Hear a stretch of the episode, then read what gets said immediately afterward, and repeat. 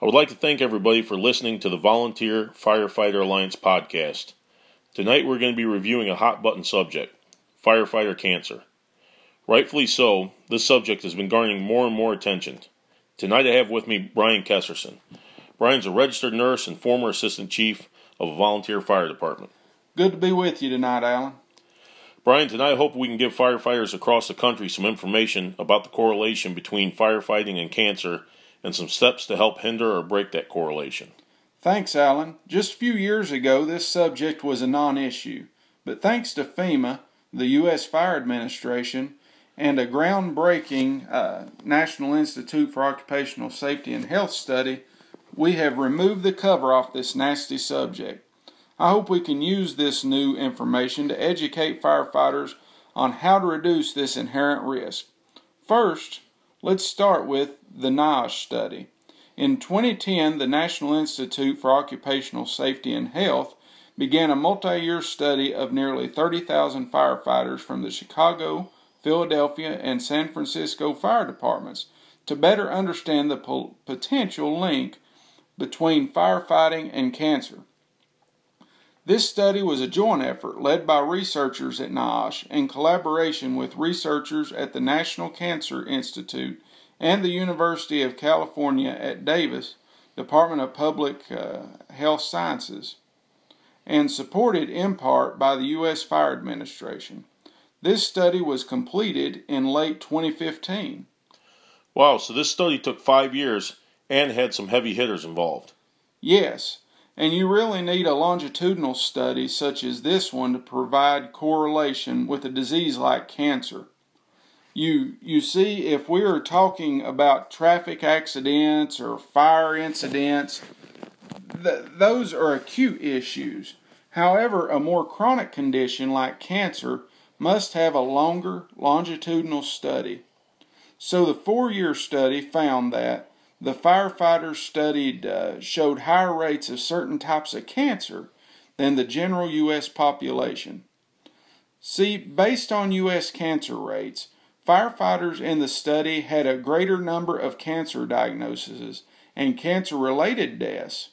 These were mostly digestive, oral, respiratory, and urinary cancers. Also, there were about twice as many firefighters with malignant mesothelioma, a rare type of cancer caused by exposure to asbestos. Exposure to asbestos while firefighting is the most likely explanation for this. And there were more cases of certain cancers among younger firefighters.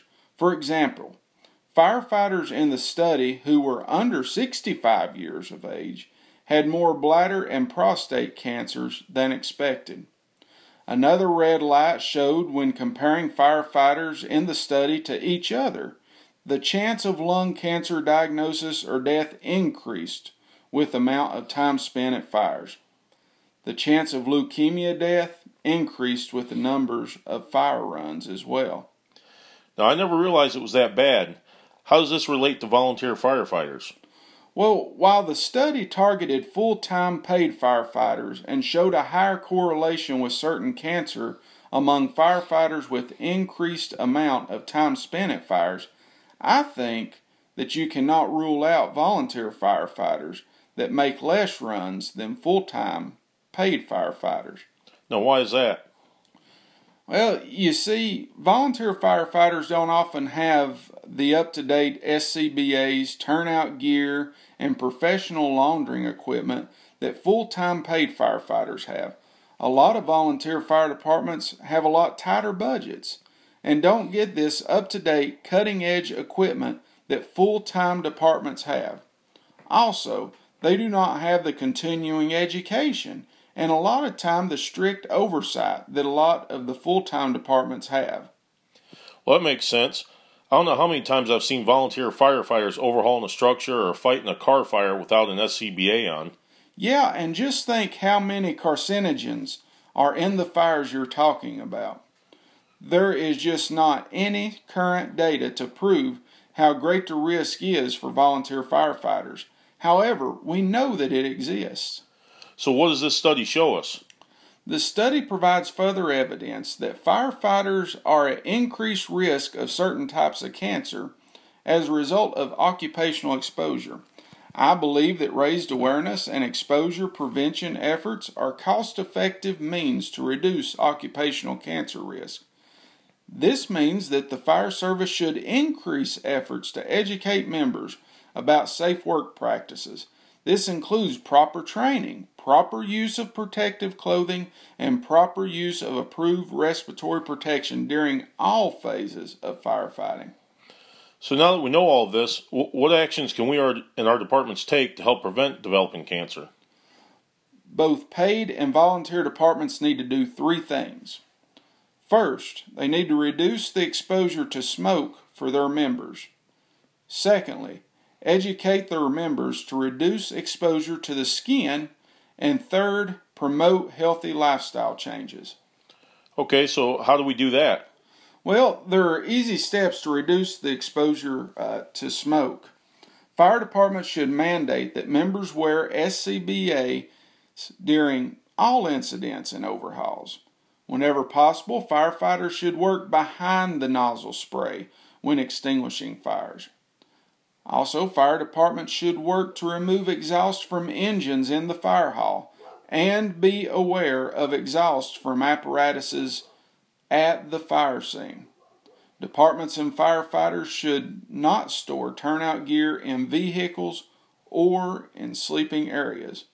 As well, firefighters should be educated to reduce the exposure to their skin. Yeah, I know I've seen a lot of firemen with black soot all over them for hours at structure fires. Yeah, think of all the carcinogens in that soot being absorbed through the skin. Rubber, asbestos, and plastics give off some nasty stuff when burned. To help with these exposures, firefighters must perform gross decontamination at the scene.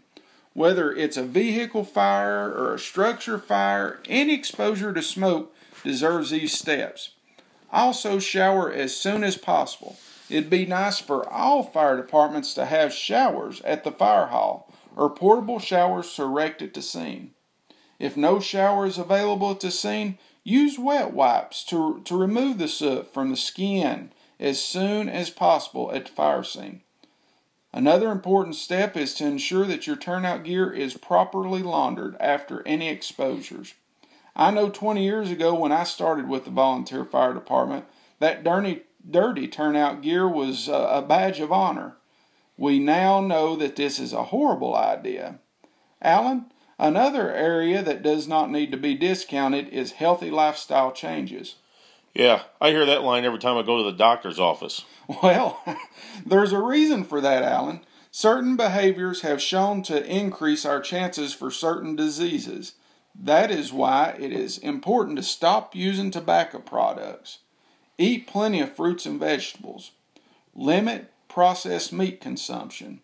Maintain a healthy weight and be physically active. Use sunscreen and cover areas exposed to the sun and get regular medical care. Well, Brian, that's a lot to process. I know you have to go. Thanks for taking the time with us tonight. Uh, I know you've given me and everybody listening a lot to think about and change. I hope you'll come back in the future and, and expand on some of this information. Oh, yeah, sure. Anytime, Alan. I hope that everybody will go to www.firefightercanceralliance.org and check out the information there. If they have any questions, they can send them in there uh, online. We're just starting to dive into this, and we are working hard to get the word out to all firefighters.